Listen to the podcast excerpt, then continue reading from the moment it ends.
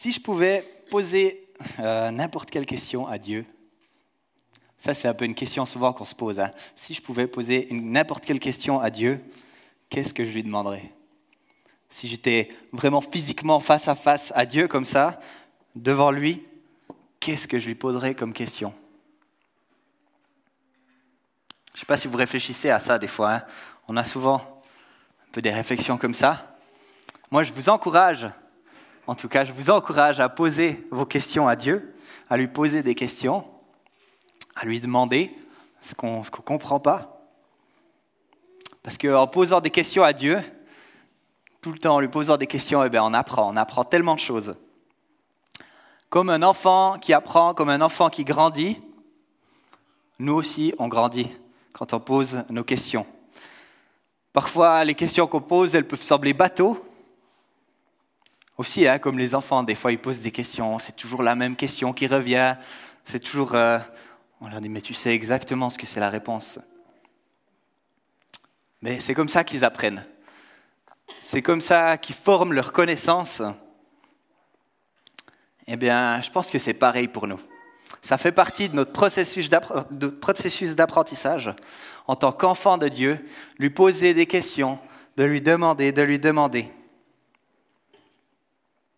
Et puis nous, devant Dieu, ben, on balbutie nos questions. On a nos questions qui sont maladroites, qui sont, euh, sont peut-être déplacées, qui sont un peu bizarres. Et lui, il nous accueille. Et lui, il nous donne les réponses euh, dont on a besoin. On peut lui poser des questions sur lui, sur qui il est. On peut lui poser des questions sur sa parole. Qu'est-ce que je ne comprends pas dans la Bible? Ça veut dire quoi? Qu'est-ce que tu veux dire là? On peut lui poser des questions sur le monde qui nous entoure. Pourquoi ça se passe comme ça, Seigneur? Je ne comprends pas ce qui est en train de se passer là. Des questions sur l'Église. C'est quoi ton plan pour l'Église? Pourquoi c'est si difficile de s'aimer les uns les autres dans l'Église? Des questions sur nous-mêmes, sur notre identité. Bref, plein de questions, plein, plein, plein de questions qu'on peut poser à Dieu. Et puis, dans la Bible, on trouve plein, plein, plein d'endroits où justement les hommes ils ont posé leurs questions à Dieu. Et puis je pense que les questions qu'on pose à Dieu, on peut les poser euh, sur différents tons, de différentes manières, mais avec différentes intentions.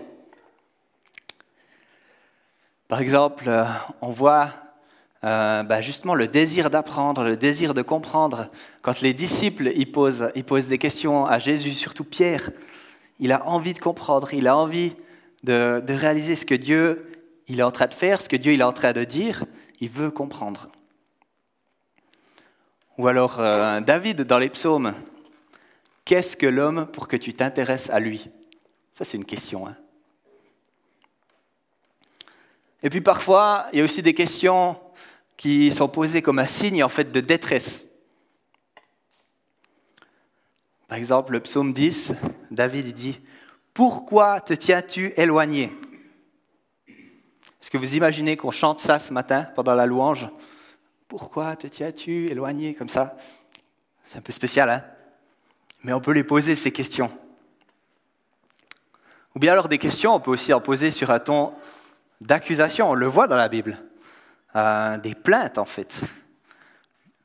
Par exemple, Habakkuk 1, verset 2, Jusqu'à quand vais-je crier à toi? Tu ne m'écoutes pas c'est fort ça comme parole hein, à Dieu. Jusqu'à quand vais-je crier à toi, tu ne m'écoutes pas? Est-ce qu'il y en a qui ont l'impression de faire cette prière depuis des années? Certains, ça arrive.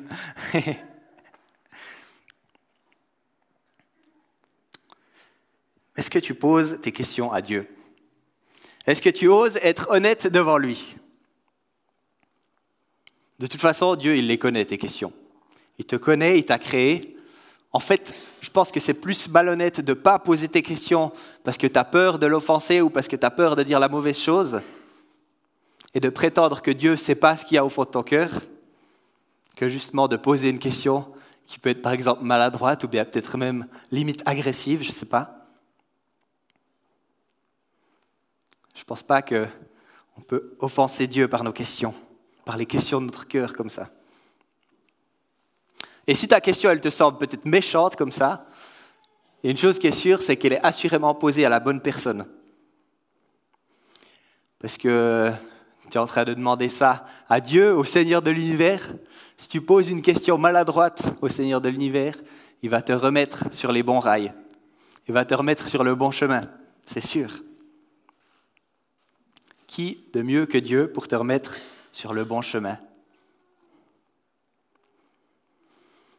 Mais en fait, le but de ce message, c'est pas tellement de réfléchir à nos questions qu'on a par rapport à Dieu, mais plutôt de prendre l'inverse, en fait. De réfléchir aux questions que Dieu nous pose à nous. Dieu, il pose des questions. Et je pense aussi, un peu comme nous, hein, on a vu qu'il y a différentes intentions, par exemple, de, de poser des questions. Lui aussi, il a parfois différentes intentions dans sa manière de poser des questions. Alors au début, quand j'ai réfléchi à ce message, quand ça a grandi à moi, j'ai eu un projet un petit peu fou, et puis j'ai vite réalisé que ce n'était pas possible. Je me suis dit, je vais prendre toutes les questions que Dieu y pose dans la Bible, et puis on va les utiliser pour le message. Et puis j'ai vite réalisé qu'en fait, si je faisais ça, on serait à Pâques l'année prochaine, je serais encore en train de prêcher, vous seriez encore en train d'écouter. Donc on va se concentrer sur seulement quelques questions, pour le bien de tous.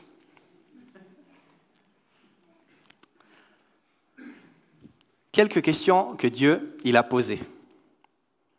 On va voir plusieurs exemples, plusieurs textes. Alors on ne va pas aller super en profondeur dans ces textes, on va plutôt essayer de ratisser large ce matin. Dieu pose des questions. Je l'ai dit sous différentes formes, hein, avec différentes intentions. Parfois, ça peut être pour te pousser à réfléchir. Euh, parfois, ça peut être pour euh, nous convaincre de notre attitude ou bien de notre péché. Parfois, c'est pour nous faire réaliser qui il est. Parfois, c'est pour nous faire réaliser qui nous sommes. Qui nous sommes devant Dieu. Qui nous sommes dans ce monde. Dieu il pose des questions avec différentes intentions, mais il y a deux choses qui sont certaines en tout cas. C'est que toujours, toujours, toutes les questions que Dieu y pose, il le fait avec l'amour, en pensée de fond comme sentiment de fond, de fond. Tout ce qu'il fait, tout ce qu'il dit, tout ce qu'il est, c'est amour pour toi, pour moi. Dieu est amour. Alors, quelle que soit la question qu'il pose, la manière de la poser, il le fait avec de l'amour. Même dans sa colère, Dieu est amour. Et une autre chose qui est sûre, c'est que jamais une question que Dieu y pose, il la pose par ignorance. Dieu sait tout, Dieu y connaît tout, il est omniscient, il n'a pas besoin d'apprendre quelque chose que tu pourrais lui dire en répondant à ces questions.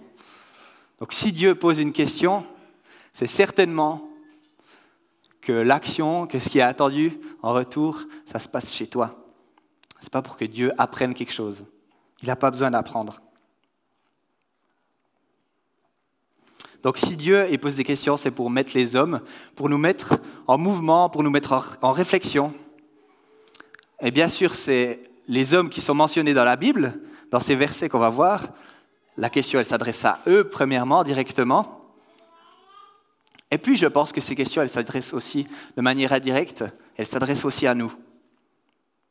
Il y a comme un peu plusieurs niveaux comme ça, aux questions que Dieu y pose celle qui est en surface pour la personne à qui il la pose directement, et puis plus profond peut-être, qui parle à beaucoup d'entre nous.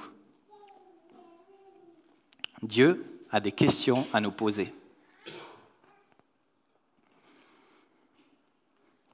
Et puis, on va voir une première question. La question c'est où es-tu? Est-ce que quelqu'un sait où est-ce qu'on trouve cette question de Dieu? Où es-tu? La Genèse. C'est la toute première question que Dieu pose dans la Bible. Où es-tu? On trouve ça dans Genèse 3, versets 8 à 10. Il y a le drame de l'humanité qui vient de se passer. Les conséquences, elles sont dramatiques. On connaît bien l'histoire. Hein. la chute de l'homme, la séparation de l'homme avec Dieu, l'entrée du péché dans le monde, il y a Ève qui s'est laissée tenter par le serpent, qui a mangé du fruit. Elle en a donné à Adam qui était là avec elle. Et lui, il en prend aussi, sans se poser de questions. Et tout d'un coup, ils se rendent compte qu'ils sont nus. Tout d'un coup, ils ont honte. ils ont peur de se dévoiler. Et qu'est-ce qu'ils font? Ils se cachent. Alors on va voir ce texte. Quand ils entendirent la voix de l'Éternel, Dieu en train de parcourir le jardin vers le soir, l'homme et sa femme se cachèrent loin de l'Éternel Dieu, au milieu des arbres du jardin. Cependant, l'Éternel Dieu appela l'homme et lui dit, Où es-tu? Il répondit, J'ai entendu ta voix dans le jardin et j'ai eu peur, parce que j'étais nu. Alors je me suis caché. L'Éternel Dieu dit, Qui t'a révélé que tu étais nu? Est-ce que tu as mangé du fruit de l'arbre dont je t'avais interdit de manger? L'homme répondit, C'est la femme que tu as mise à mes côtés qui m'a donné de ce fruit, et j'en ai mangé. Où es-tu? On a vu plein d'images de l'Arsenal avant. Euh, la semaine passée, j'ai un peu vécu une expérience euh, similaire. Johan nous avait confié une mission à quatre hommes. Alors c'était quatre hommes qui n'étaient pas du tout du métier du bois ou bien quelque chose de manuel. C'était ben moi. C'était deux hommes qui travaillent plutôt dans des bureaux et un homme qui travaille plutôt dans les soins. Et on devait mettre du latage au plafond. Et ça, c'était un peu une aventure en fait. De mettre des listes au plafond, il faut calculer, il faut mettre juste. Ensuite, il faut. Ben voilà, hein, on n'a pas l'habitude de faire ça.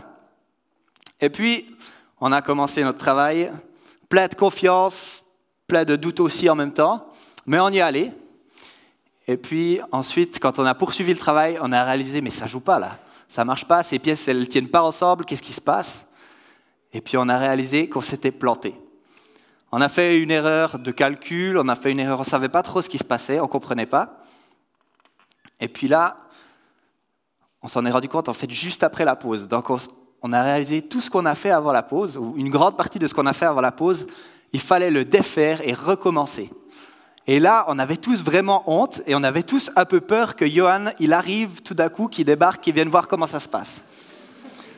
Alors on était là, est-ce que tu vois Johan, il est là, il arrive c'est bon, on peut y aller, on y va, on y va vite, on se dépêche avant que Johan y fasse, il, vienne. Comme ça, euh, on répare vite ça. On avait honte de s'être planté. Et du coup, on a espéré que ne vienne pas. Finalement, on lui a quand même avoué qu'on a eu un peu des difficultés. C'est bien allé, il a été bienveillant envers nous, il ne nous a pas grondé. Donc ça, ça s'est bien passé. Mais c'est un peu ce sentiment-là. Où es-tu?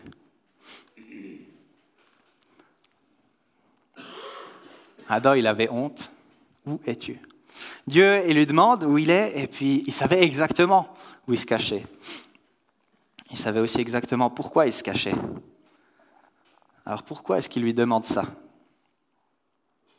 Je crois qu'il veut que Adam comprenne là où il en est. Adam, il a désobéi, il a honte d'être nu, il a peur d'être auprès de Dieu, il a peur d'être confronté à son péché, alors du coup, il se cache. Il ne veut pas que Dieu le voie. Et pourtant, Dieu, lui, il veut la relation. Dieu, il a envie d'être avec eux, il a envie d'être avec Adam et Ève. Et ils se cachent parce qu'ils sont effrayés, ils sont honteux à cause du péché qui est en eux.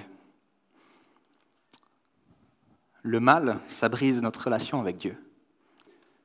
Mais Dieu, il a envie de cette relation, il a envie de continuer de poursuivre la relation. Il veut prendre soin d'Adam et Ève. Il fait même des habits en fait pour eux. Et puis, il veut aussi faire justice. Il fait justice. Il connaît les effets de la chute, il doit les expulser du jardin d'Éden. Il sait que le mal est entré dans le monde, etc., etc. Les conséquences de la chute on les connaît. Hein. Et pourtant, malgré ça, malgré ces conséquences, malgré cette séparation, Dieu, il a envie de poursuivre, d'engager dans la relation avec nous. Et j'ai l'impression que c'est un peu un schéma, un schéma comme ça qui, qui se poursuit continuellement. Dieu nous recherche, il veut une relation avec nous. Et nous, à cause de notre péché, on essaye de se cacher, on a honte, on ne veut pas marcher dans la lumière, on n'a pas envie de l'avouer. Et on se perd. On se perd comme ça. Dieu nous cherche, on se cache, on fuit, on se perd. Où es-tu? Eh bien Dieu, c'est le bon berger qui cherche les brebis perdues. Jésus il a dit ça. En effet, le Fils de l'homme est venu chercher et sauver ce qui était perdu. Dans son amour, Dieu, il veut te chercher, il veut te sauver. Alors, est-ce que on se cache de Dieu? Est-ce que tu te caches de Dieu? Est-ce qu'on a l'impression de l'avoir trop déçu? Alors on se tient un peu à distance de Dieu comme ça. On n'a pas envie qu'il vienne trop proche de nous parce qu'on a peur de, ce qui va se passer ou bien on a une certaine appréhension comme ça. En tout cas, moi, ça m'arrive. Quand je sombre dans le péché, quand j'ai honte de moi, j'ai tendance un peu à m'éloigner de Dieu. Alors qu'est-ce que tu peux répondre à cette question que Dieu te pose? Où es-tu? Est-ce que tu marches dans la lumière? Bien au contraire, tu as l'impression que tu dois te cacher de Dieu Jésus a tout, tout, tout accompli à la croix et par sa résurrection. On l'a célébré ces derniers temps, on continue de le célébrer pour qu'on n'ait plus besoin d'avoir cette honte pour qu'on puisse être pardonné de notre faute, qu'on puisse recevoir en fait le traitement qu'on ne mérite pas. La honte, elle dit, elle, dit, euh, elle dicte la peur de ce qu'on, mérite, et en fait Dieu, il vient et il nous apporte le traitement de ce qu'on ne mérite pas, parce que c'est lui qui a reçu le châtiment qu'il ne méritait pas. Alors, ne dévaluons pas l'œuvre du Christ à la croix et sa résurrection en laissant la place à notre honte, en se cachant. Il a pris notre honte et nous a délivrés. Il a pris notre péché et nous a délivrés. Où es-tu? Où es-tu? Peut-être que tu as une autre raison de te cacher. Peut-être euh, c'est la peur que Dieu nous appelle à quelque chose, quelque chose de trop grand, euh, ça nous fait peur d'entrer dans ses plans, ou quoi, que ce soit. Il a des plans pour nous qui sont bons. Il a des plans qui sont justes. Il veut nous guider dans des plans de paix. Il sait exactement ce dont chacun d'entre nous a besoin. On n'a pas besoin de se cacher devant Dieu. Où es-tu? Où es-tu?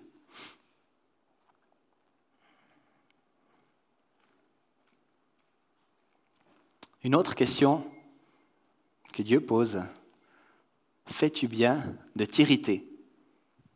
Ouh là là. Vous savez où c'est qu'on la trouve, celle-ci de question? Fais-tu bien de t'irriter?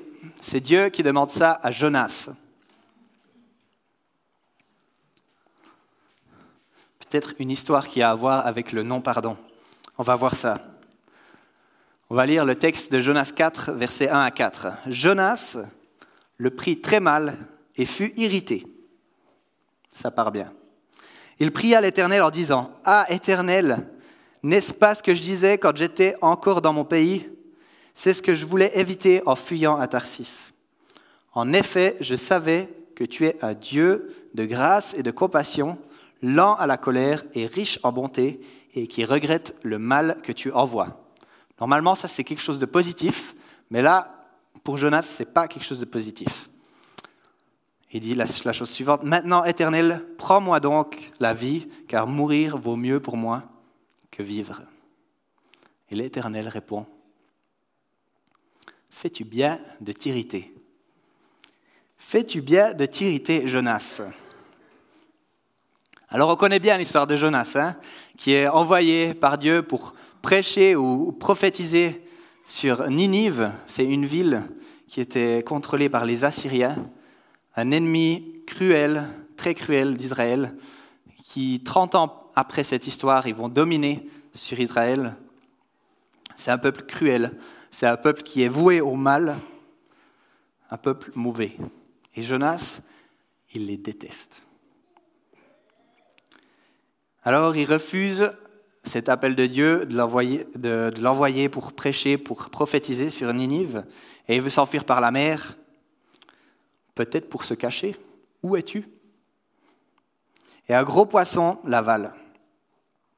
À ce moment-là, Jonas, il se repent, il prie dans le ventre du poisson, et Dieu fait grâce. Il le laisse sortir. Et Jonas va à Ninive, il va prêcher, et la ville de Ninive, contre toute attente, elle se repent. Et là, Jonas, il se fâche.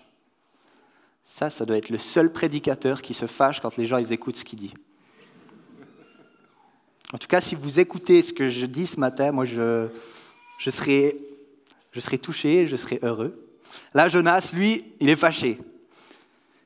Il s'énerve parce que Dieu, il ne va pas punir les Ninivites, il ne va pas punir les Assyriens, qui est un peuple horrible, horrible. Et Dieu dit, fais-tu bien de t'irriter? Et Jonas, il s'énerve parce que ces gens, ils sont horribles. C'est les ennemis d'Israël. Et eh on a parlé ce matin, hein, on a parlé d'antisémitisme. C'est exactement ça que, que Jonas vivait. C'est ça qu'il subissait.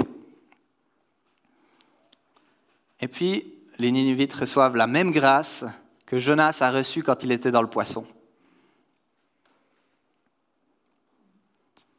Ils pensent que ces gens-là, ils ne méritent pas la grâce de Dieu. Et alors, il choisit la mort. Il se fâche. Est-ce que c'est dur parfois de voir les autres prospérer d'avoir l'impression que Dieu y bénit les autres et pas moi? Ou alors que le méchant, il prospère, que le méchant, il n'a pas ce qu'il mérite? C'est dur, c'est pas juste. On se dit, ces gens, ils ne méritent pas le pardon. Jonas, il pardonne pas à son ennemi qui se repent, et puis Dieu, lui, a envie de lui ouvrir les yeux. Il lui a envie de lui montrer que le pardon, le non-pardon, le non-pardon, ça te rend captif.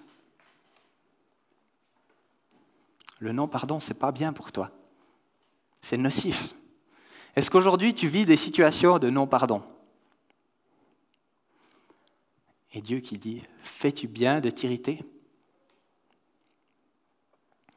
Jonas, il est fâché contre Dieu pour ce qu'il fait, ou plutôt ce qu'il n'a pas fait. Est-ce que nous, ça nous arrive? Le problème, quand on se fâche pour ce que Dieu a fait ou pas fait, c'est qu'on voit les choses un peu seulement d'un certain niveau. Dieu, lui, il voit tout. Il voit le présent, il voit le passé, il voit le futur. Il connaît les autres, il connaît la vie de chacun. Il est omniscient, il est souverain. C'est lui l'alpha, l'oméga, le début, la fin, le maître de l'humanité en tout temps. Il connaît nos motivations. Il connaît ce qu'on dit, ce qu'on fait, ce que les autres disent, ce que les autres y font. Et nous, dans tout ça, on se fâche par rapport à ce que Dieu a fait ou il n'a pas fait. Parce que à nos yeux, à notre échelle, ça ne nous semble pas juste. Fais-tu bien de te fâcher?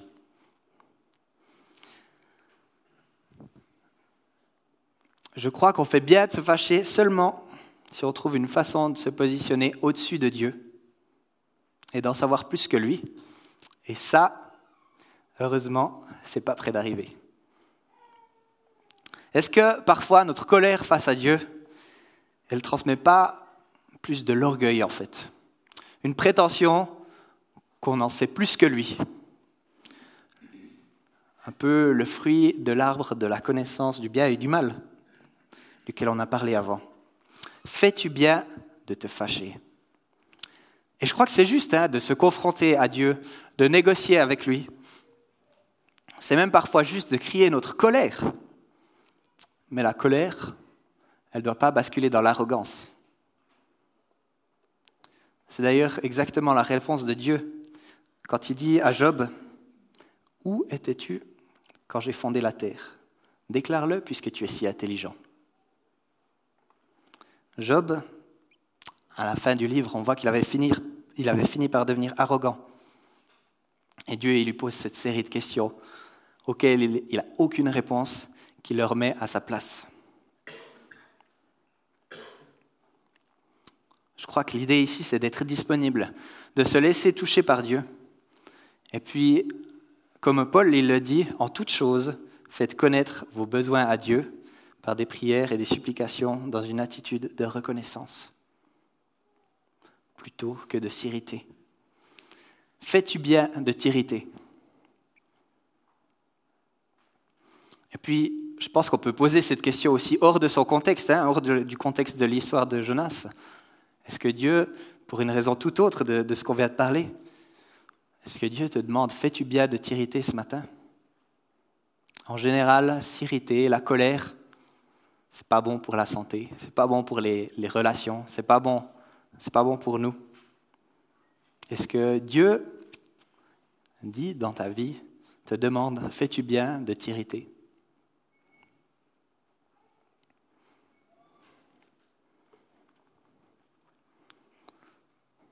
Et puis on peut passer à la troisième et puis la dernière question va, va, à laquelle on va réfléchir ce matin.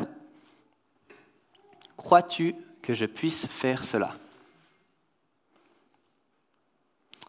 Les enfants euh, qui ont suivi la semaine de l'enfance, leur thème c'était Mission possible. Ça va pas mal avec ça.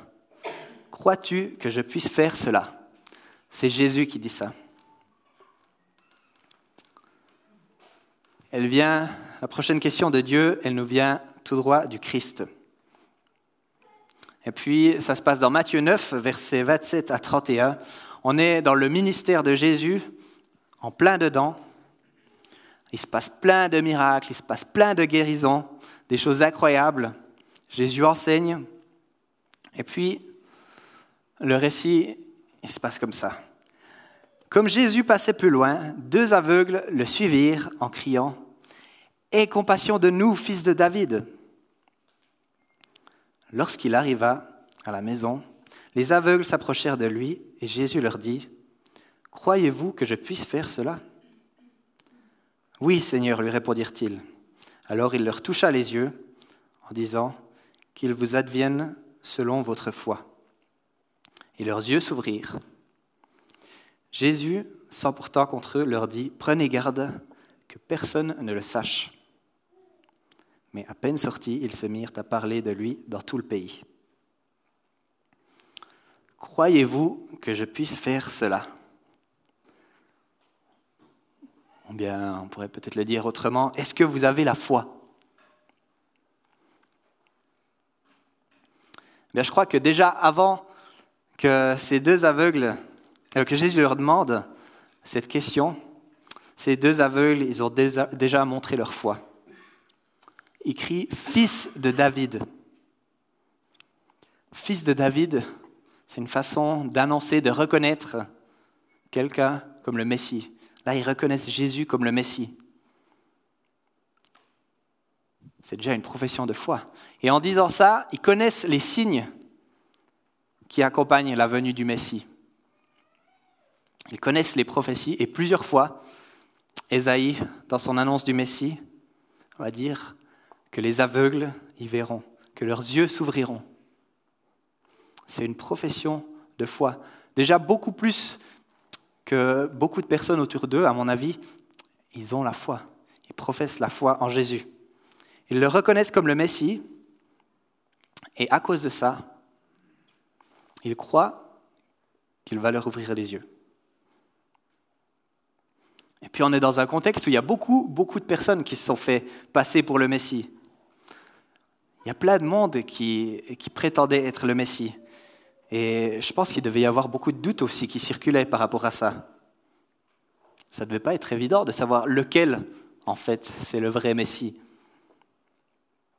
Mais là, au milieu de ça, malgré les doutes, malgré toutes ces choses, eh bien, ils professent leur foi. Et puis il y a quelque chose d'un petit peu étonnant dans le texte.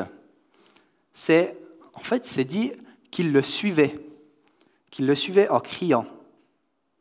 Alors, je ne sais pas, ils étaient aveugles, est-ce qu'ils avaient de l'aide pour le suivre peut-être? Mais s'ils le suivaient, ça veut dire en fait que Jésus ne s'est pas arrêté. Et si tu suis quelqu'un en criant, c'est que la personne, elle ne s'est pas arrêtée, à mon avis.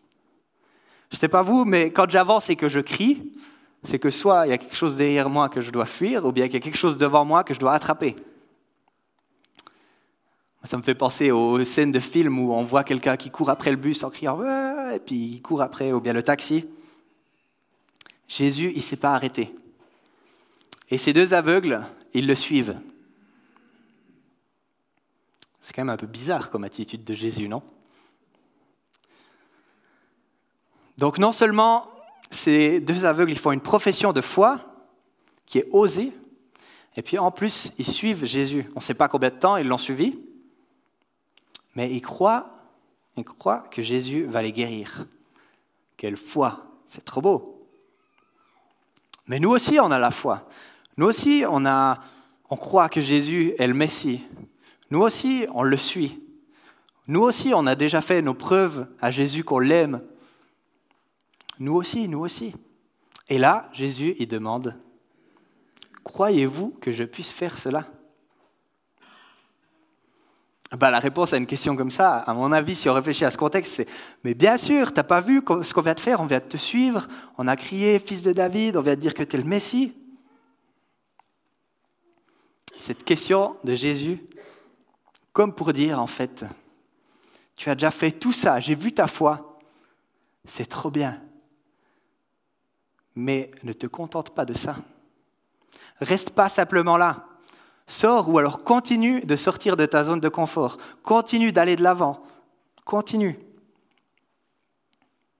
Il y a plus de ça. Continue de me rechercher. Continue de me suivre.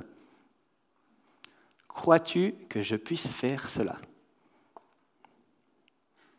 Est-ce que Jésus, il nous appelle aujourd'hui à faire un pas de foi en plus? En tout cas, je crois que notre vie de foi, elle ne doit pas rester statique. Je crois qu'on doit aller de l'avant, toujours continuer à rechercher Dieu.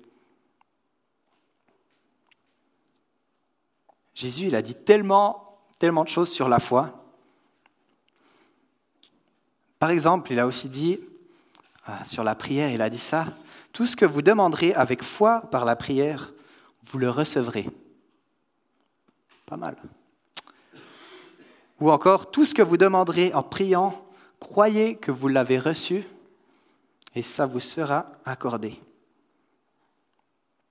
Ce matin, on a parlé on a chanté hein, ce chant euh, qui parlait d'avoir cette foi qui déplace les montagnes. Jésus, il n'est pas en train ici de parler d'une prière comme d'un génie qui exauce tous nos vœux. On le sait très bien, hein, c'est pas ça, c'est pas un selecta où tu mets ta pièce, tu tapes le numéro et tu as exactement la réponse que tu attendais.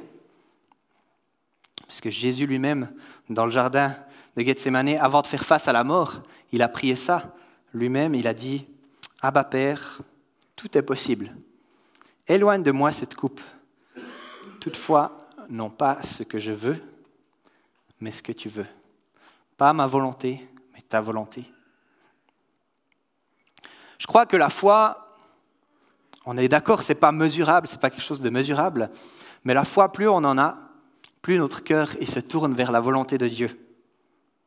Plus on a de la foi, plus nos demandes elles sont en accord avec ce que Dieu veut, avec sa volonté. Alors est-ce que Dieu il nous demande de faire un pas de foi en nous disant crois-tu que je puisse faire cela? Et là aussi, si on prend la question hors de son contexte, peut-être il y a quelque chose euh, de très clair en voyant cette question hein, de Dieu. Crois-tu que je puisse faire cela? Un domaine dans ta vie où tu as des doutes? Et Dieu qui te, qui te demande, crois-tu que je puisse faire cela? Est-ce que tu as la foi?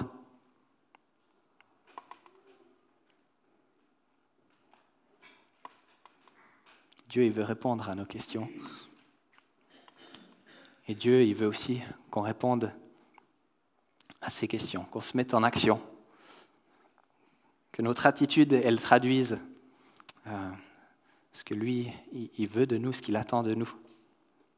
Des questions, dans la Bible, il en reste des centaines, des centaines. Euh, rien que dans les évangiles, il y, en a, il y en a énormément. Il y en a plus de 130, en tout cas. Est-ce que c'est des questions que Dieu te pose?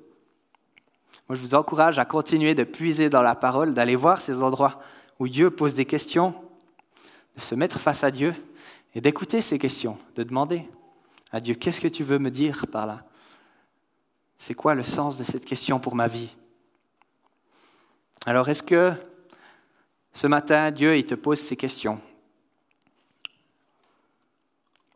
Où es-tu? Tu n'as pas besoin de te cacher. Tu peux venir auprès de moi. Ou bien est-ce qu'il te pose cette question Fais-tu bien de t'irriter? Est-ce que tu vis du non-pardon? Ou est-ce que parfois tu te mets toi-même à la place de Dieu et tu as besoin de retrouver ta place, celle qu'il te donne? Est-ce que tu as besoin de comprendre que Dieu est bon en toutes choses? Ou alors peut-être Dieu te pose cette question, crois-tu que je puisse faire cela? Peut-être qu'il t'invite à sortir de ta zone de confort de cette impression d'en avoir fait assez, de ce contentement que tu as. Peut-être qu'il t'invite à faire un pas de foi. Crois-tu que je puisse faire ça?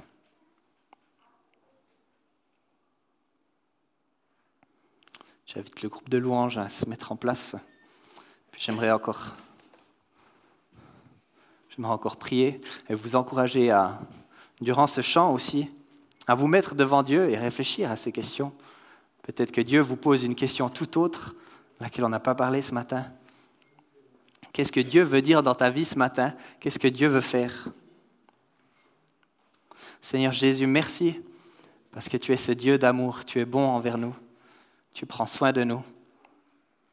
Et en tout temps, Seigneur, tu, tu es bienveillant. Tes questions, elles sont, elles sont bonnes pour nous, c'est pour nous faire avancer, c'est pour entrer dans le plan que tu as prévu, Seigneur eh bien, ouvre nos intelligences, ouvre nos cœurs à comprendre ce que toi tu veux faire, ce que tu veux dire, Seigneur, pour qu'on puisse aller là où toi tu as prévu qu'on aille, qu'on puisse se laisser guider par toi, Seigneur. Seigneur, rends-nous disponibles à écouter tes questions et puis donne-nous la foi d'y répondre et d'agir conformément à ce que toi tu veux, conformément à ce que toi tu as prévu pour nous.